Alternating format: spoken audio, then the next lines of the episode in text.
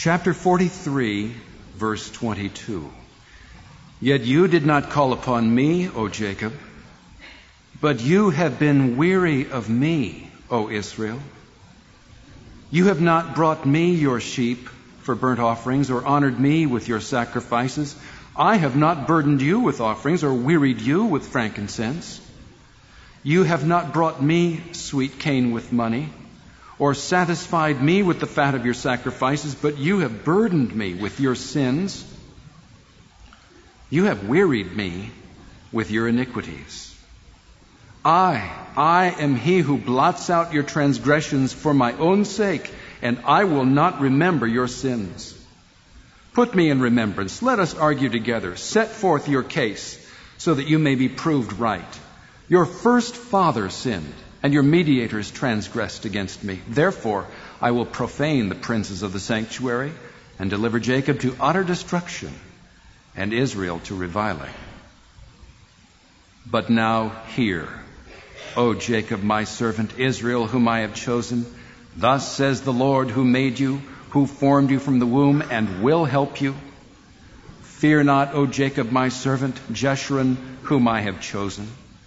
For I will pour water on the thirsty land and streams on the dry ground. I will pour my spirit upon your offspring and my blessing on your descendants.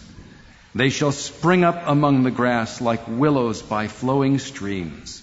This one will say, I am the Lord's. Another will call on the name of Jacob, and another will write on his hand the Lord's, and name himself by the name of Israel. Thus says the Lord, the King of Israel and his Redeemer, the Lord of hosts I am the first and I am the last. Besides me, there is no God. Who is like me? Let him proclaim it. Let him declare and set it before me, since I appointed an ancient people. Let them declare what is to come and what will happen. Fear not, nor be afraid. Have I not told you from of old and declared it? And you are my witnesses. Is there a God besides me? There is no rock. I know not any. All who fashion idols are nothing, and the things they delight in do not profit. Their witnesses neither see nor know, that they may be put to shame. Who fashions a god or casts an idol that is profitable for nothing? Behold, all his companions shall be put to shame, and the craftsmen are only human. Let them all assemble. Let them stand forth. They shall be terrified. They shall be put to shame together. The ironsmith takes a cutting tool and works it over the coals. He fashions it with hammers and works it with his strong arm. He becomes hungry and his strength fails. He drinks no water and is faint. The carpenter stretches a line. He marks it out with a pencil. He shapes it with planes and marks it with a compass. He shapes it into the figure of a man, with the beauty of a man, to dwell in a house that is a temple. He cuts down cedars, or he chooses a cypress tree or an oak and lets it grow strong among the trees of the forest. He plants a cedar, and the rain nourishes it. Then it becomes fuel for a man. He takes a part of it and warms himself. He kindles a fire and bakes bread. Also, he makes a god and worships it. He makes it an idol and falls down before it. Half of it he burns in the fire. Over the half he eats meat. He roasts it and is satisfied. Also he warms himself and says, Aha, I am warm. I've seen the fire. And the rest of it he makes into a god, his idol, and falls down to it and worships it. He prays to it and says, Deliver me, for you are my God. They know not, nor do they discern, for he has shut their eyes so that they cannot see, and their hearts so that they cannot understand. No one considers, nor is there knowledge or discernment to say, Half of it I burned in the fire. I also baked bread on its coals. I roasted meat and have eaten. And shall I take the rest of it, make the rest of it an abomination? Shall I fall down before a block of wood? He feeds on ashes. A deluded heart has led him astray and he cannot deliver himself or say, Is there not a lie in my right hand? Remember these things, O Jacob and Israel, for you are my servant. I formed you. You are my servant, O Israel, and you will not be forgotten by me. I have blotted out your transgressions like a cloud, and your sins like mist. Return to me, for I have redeemed you. Sing, O heavens, for the Lord has done it. Shout, O depths of the earth. Break forth into singing, O mountains, O forest, and every tree in it. For the Lord has redeemed Jacob and will be glorified in Israel. This is the Word of God.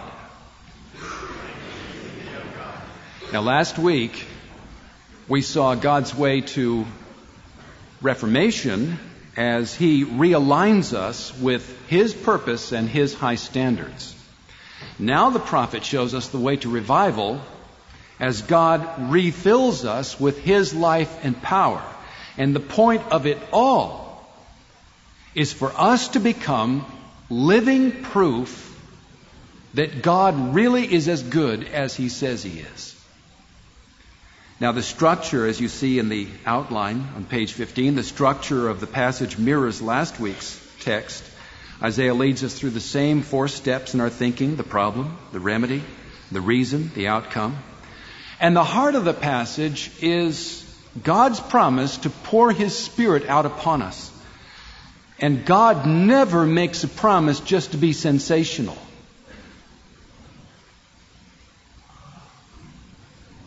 We need the outpouring of the Spirit.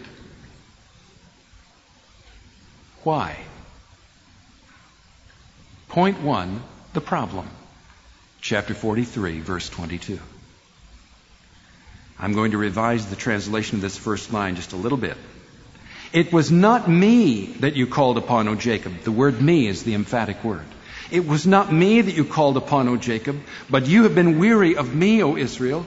You have not brought me your sheep for burnt offerings, or honored me with your sacrifices. I have not burdened you with offerings, or wearied you with frankincense.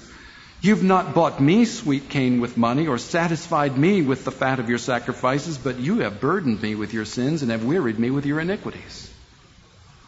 Now, what is God saying? He's not saying that his people were not worshiping him. He's saying that their worship wasn't really about Him. He's saying that the very sacrifices they were bringing, far from removing sins, were themselves sins and iniquities. God searched the inner reality of their worship, and what did He find there?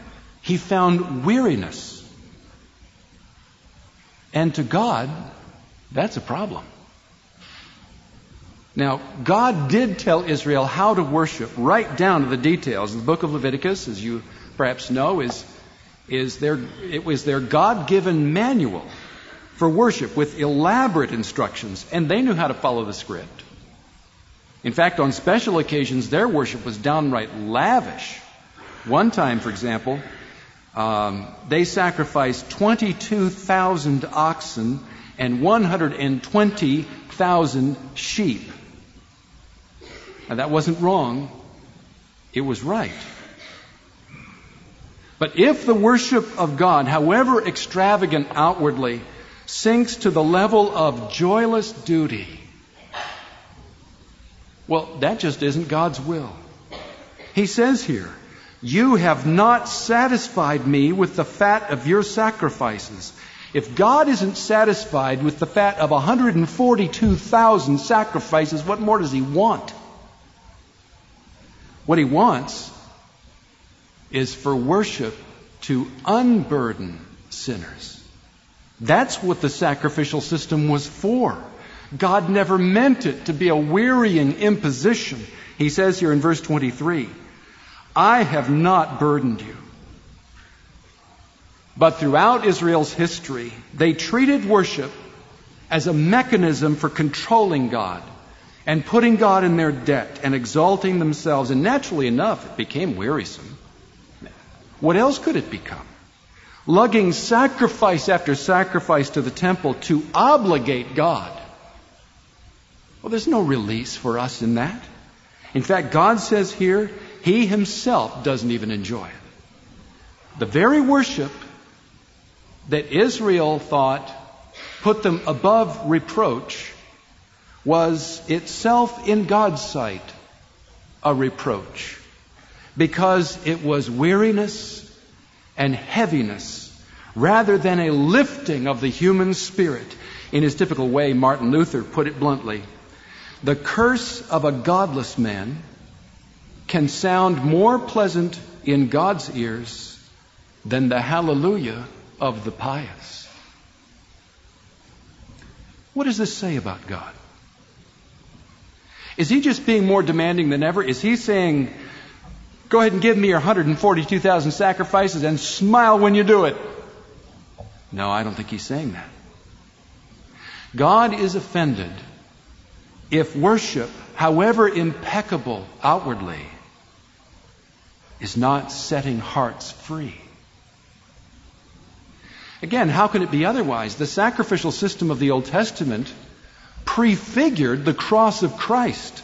And Jesus said, The Son of Man did not come to be served, but to serve and to give his life as a ransom for many. So, what are we learning about worship here? Simply this. On the one hand, the greatest violation of worship is when we turn a means of grace into a means of weariness. And on the other hand, the greatest realization of worship is when our hearts are refreshed through the finished work of Christ on the cross. That kind of worship pleases God because God is a burden bearer. Now, one would think that such a God would be irresistible. But here's the depth of our problem. We want to deserve what we get. We really do. The logic of reciprocity is deeply impressed into our moral psychology. For example, I read that when the disabled American veterans mail out requests for donations, the appeal draws out of the public typically a 19% response. But when the mailing includes free personalized address labels, the response rate jumps to 35%. Why? The logic of reciprocity, of giving in order to get, really works. It's the way our minds work. It's the way we, we relate to each other. And we drag that way of thinking into our relationship with God. We give in order to get. Our natural drift is to worship not to unburden ourselves, but to obligate God. That wearies us. Because it denies the very being of God. Verse 25. Here is God. I, I am He who blots out your transgressions for my own sake. And I will not remember your sins. Put me in remembrance. Let us argue together. Set forth your case that you may be proved right. Your first father sinned, and your mediators transgressed against me. Therefore, I will profane the princes of the sanctuary and deliver Jacob to utter destruction and Israel to reviling. Do you see? God locates his very identity in blotting out our sins and remembering them no more. It's who God is. Now, Satan is the accuser. And he comes before God and he says, Look at that Christian down there. Why do you still love him? Don't you remember what he did to you last week and then again on Tuesday and then again yesterday? And God says, no, I don't remember. Gabriel, what's in the database on that Christian? And Gabriel logs on. But the only information that comes up on the screen is the righteousness of Christ freely credited to that Christian because that is how God honors himself. I blot out your transgressions. I splice those plays, those bad plays out of the game film for my own sake. So God says back to Satan, I'm not saying your facts are wrong, but you're not telling the whole story about that Christian. And what matters most to me for my own sake is not that Christian's record, but Christ's record for that Christian. That is grace. That's God. You know, I wish it weren't so, but something inside us doesn't want grace. We want to justify ourselves at least a little bit. And that's why, with great irony, in verse 26, God invites us, as it were, to come up with something in ourselves that deserves His mercy. For example, here's how it might work in our thinking. I know I've done this. Um, when we blame God for the way He treats us, when we resent Him, where does that hostility come from? It comes from our own demanding self righteousness that says we deserve better. It's the default setting of our minds. And, and, and so God is saying, okay, make your case. But the fact is, according to verse 27, we have nothing to be proud of right down to our roots. And if we refuse God's grace, he says in verse 28, I will deliver Jacob to utter destruction. Do we really want what we deserve? The word translated utter destruction in verse 28 is the same word used of God's total annihilation of Canaanite culture in the book of Joshua.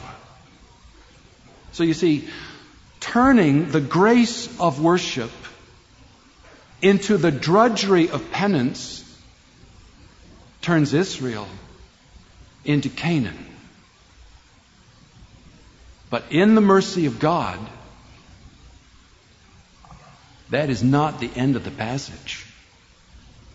It's only the beginning. That is not where God leaves us. That is where God finds us and begins a new work. So, point number two, the remedy, chapter 44. But now hear, O Jacob, my servant, Israel, whom I have chosen. Thus says the Lord who made you, who formed you from the womb, and will help you. Fear not, O Jacob, my servant, Jeshurun, whom I have chosen.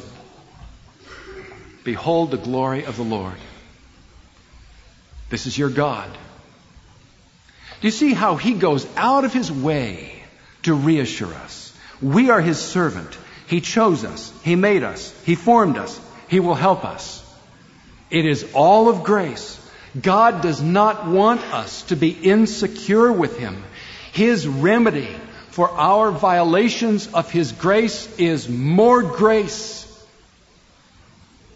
And He wants us to know it. Our sins do discredit us.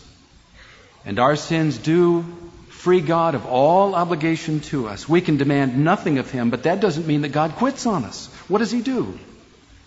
God turns I will profane of verse 28 into I will pour in verse 3. Look at verse 3. For I will pour water on the thirsty land and streams on the dry ground, weary people. I will pour my spirit upon your offspring and my blessing on your descendants. I love this. It is the way of God to come down to weary people with His very presence so that we come alive. He's promising to pour Himself out with such generosity that we become, as one author puts it, a people saturated with God.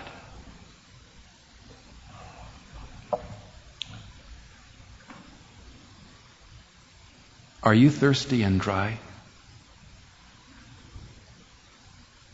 If so, that's all right. Don't even be ashamed of that.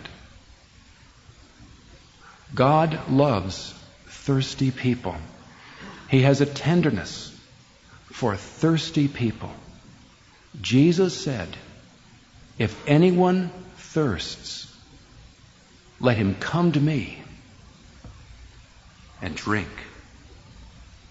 What He has for you is not weariness, but satisfaction.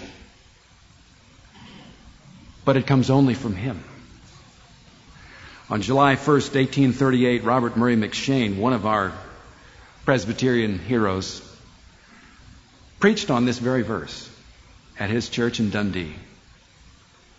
And he said to his congregation, When two travelers are going through the wilderness, you may know which of them is thirsty by his always looking out for wells. So it is with thirsty believers. They love the word, read and preached. They thirst for it more and more. Is it so with you, dear believing brethren? In Scotland long ago it used to be so. Often after the blessing was pronounced, the people would not go away till they heard more. Ah, children of God, it is a fearful sign to see little thirst in you. I do not wonder much when the world stays away from our meetings for the word and prayer, but when you do, I am dumb. My soul will weep in secret places for your pride.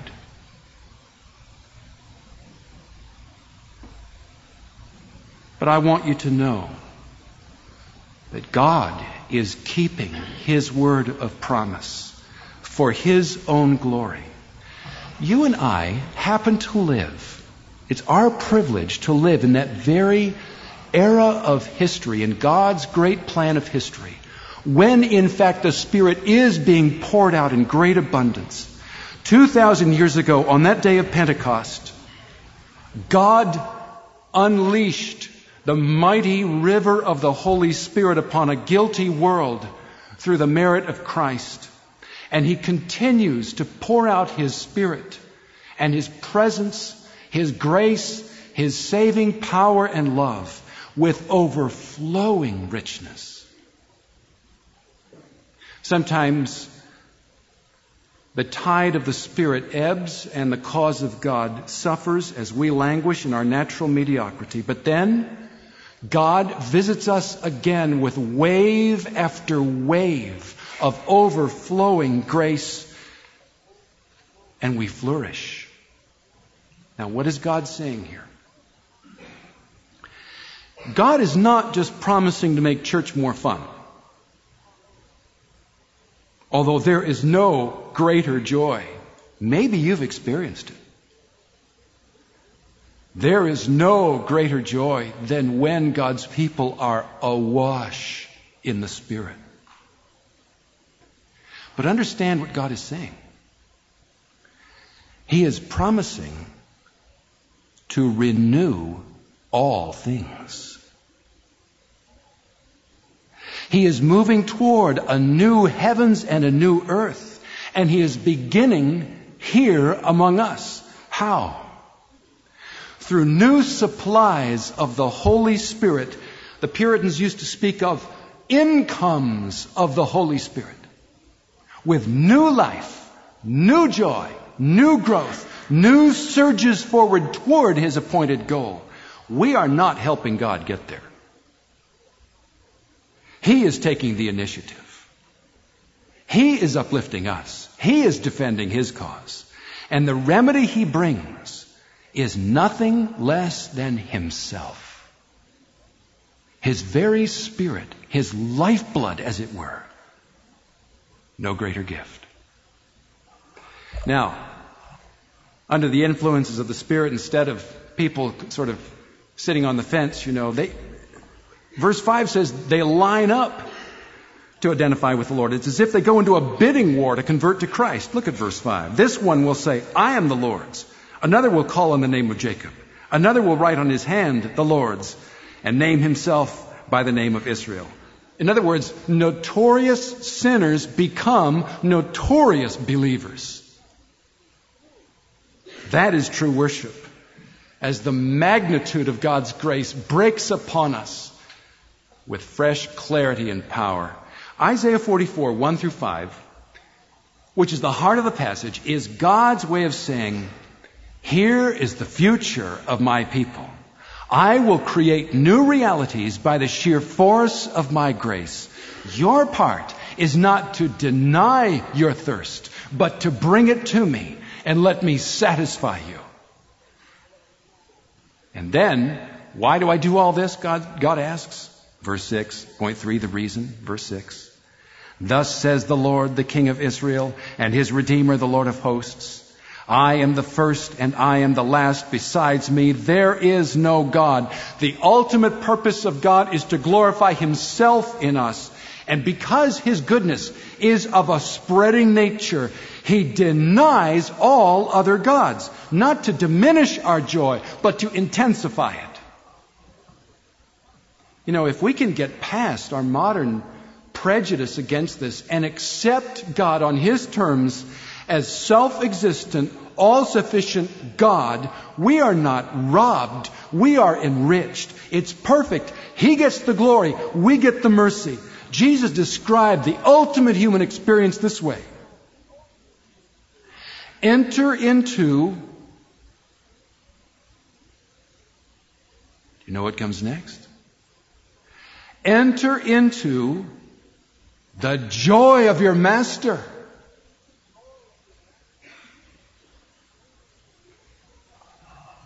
The exclusive reality of that God is, as you well know, an offense in our postmodern pluralistic ethos today. But, you know, it's always been a stumbling block. It always has been, not just today. Why? We don't want things to be that clear. There's something in our hearts that wants uh, to range free because we're deeply uncertain that God will satisfy us. We've always been like this. Gerhard von Rad in his Old Testament theology explains this intolerant claim to exclusive worship is something unique in the history of religion.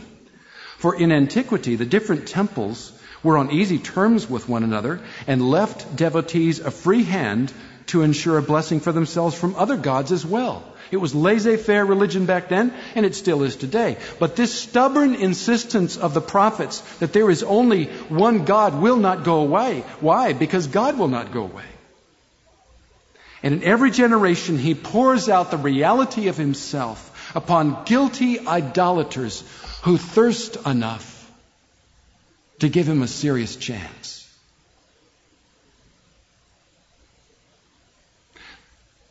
The best answer to postmodern pluralism is not apologetics. The best answer is desperation. Our role, according to verse 8, is to be witnesses, living proof that God satisfies thirsty people. He is enough and He aims to prove it in us. That is the meaning of our lives. Now, the flip side of that is verses 9 through 20. We're not going to look at them in detail. But you can see how Isaiah mocks the absurdity of the idols. If you're looking at the English Standard Version, you see how Isaiah throttles back from poetry to mere prose. The NIV shows poetry there, but uh, most uh, English uh, translations shift to prose. Why does Isaiah do that? Because he sees no exaltedness here. It's idolatry that's wearisome.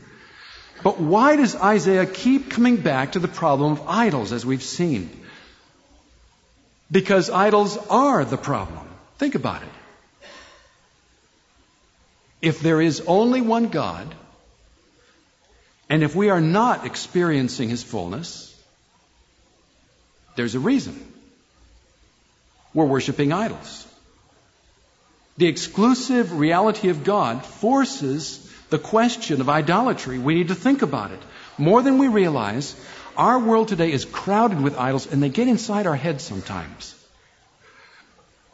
These exiled Jews in Babylon, to whom Isaiah first wrote this, were immersed, as we are, they were immersed in a social construct deliberately intended to validate and reinforce false worship. That's what that world, world was about. It's what our world is about today. For example, back in that time, as the weary exiles would have walked into Babylon, they would have gone through the Ishtar gate. The city had eight gates, each one named after a different god. They would have walked through the Ishtar gate onto the processional way, And looking down, every step they took was on slabs of imported limestone, three and a half feet square, and along the beveled edge of each of those slabs were, were inscribed the words, to the honor of Marduk, the patron god of the deity. Everywhere they looked, to the honor of Marduk, to the honor of Marduk. In fact, the name Babylon, Bab-ilu, means gate of gods. The, that culture was presenting itself as the way to heaven on earth. It's what human cultures do. It's the meaning of human cultures. It's the meaning of our culture. The message today is God is not your life. Okay, have God. He's a garnish on the side. Fine. If you prefer that. But the real stuff of life is what you find on MTV and Fox News. That's idolatry. And it's absurd. Whatever derives from the creation for its value can have no ultimate value for us if it comes from the creation. Who has ever suffered the loss of all things to gain this world and come away a completed human being? Name one. Here's how we can go wrong. Verse 17. And the rest of his piece of wood he makes into a god his idol and falls down to it and worships it. He prays to it and says, Deliver me, for you are my God. Now, what's wrong with that picture? The man has cut down a tree. Nothing wrong with that. God gave us trees. Trees are good things. He warms himself from that wood. No problem. He bakes bread over the fire. Good idea. Then he stands up the leftover piece of wood and asks it for deliverance. There's the absurdity. It is absurd to try to squeeze an ultimate experience out of a less than ultimate resource. It is false worship. For example, and I used to have a real, maybe I still do, I don't know. I used to have a real problem with this until God confronted me. As you know, I have a PhD. It's a good thing. It, it, a gift of God. He gave it to me. I'm thankful for it. I enjoyed studying for it. It was fun. But a PhD can be a problem. If I look to that to deliver me from my deep sense of haunting insignificance, if I derive my personhood from a thing, I am a blind idolater. My only deliverance is the only God. That's what I'm here for. For Him. What is it that consistently catches you up and disappoints you, and yet perhaps compulsively you go back to it again and again? God Himself is your deliverance, and He is able to make Himself real to you. Bow the knee before Him.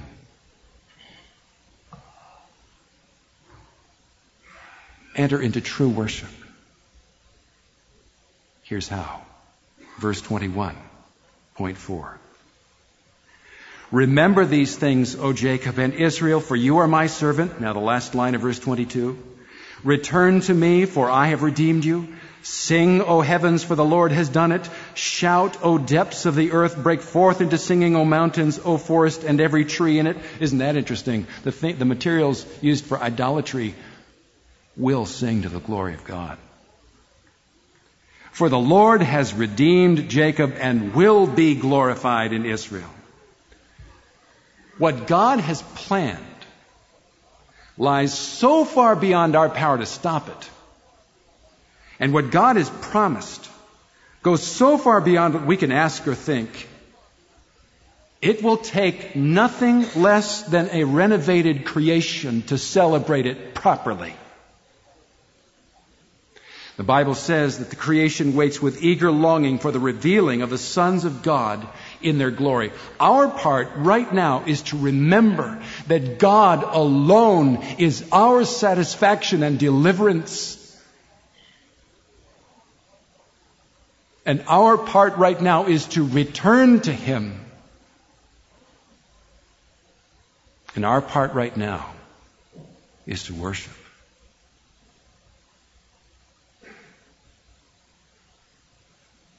God is so sweet.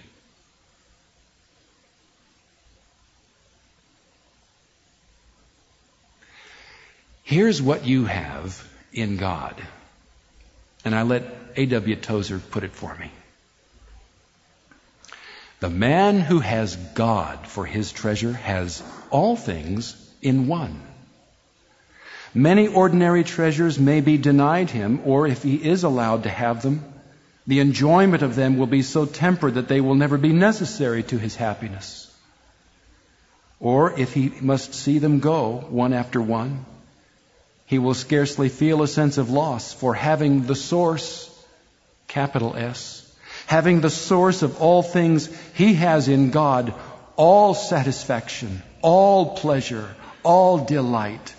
Whatever he may lose, he has actually lost nothing, for he now has it all in God, and he has it purely, legitimately, forever.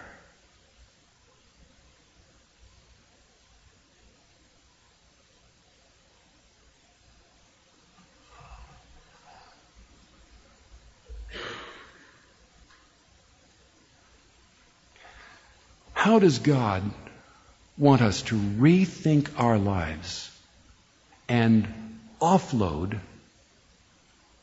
things we have considered necessary to our happiness, things we have demanded and insisted upon, so that our souls can rediscover God in His satisfying fullness. And we become living proof that human beings, though sinful, can become filled with all the fullness of God. That is the meaning of our lives. Let's pray. Father in heaven, give us such courageous clarity that we hasten to suffer the loss of all things in order to gain Christ. We ask in His name. Amen.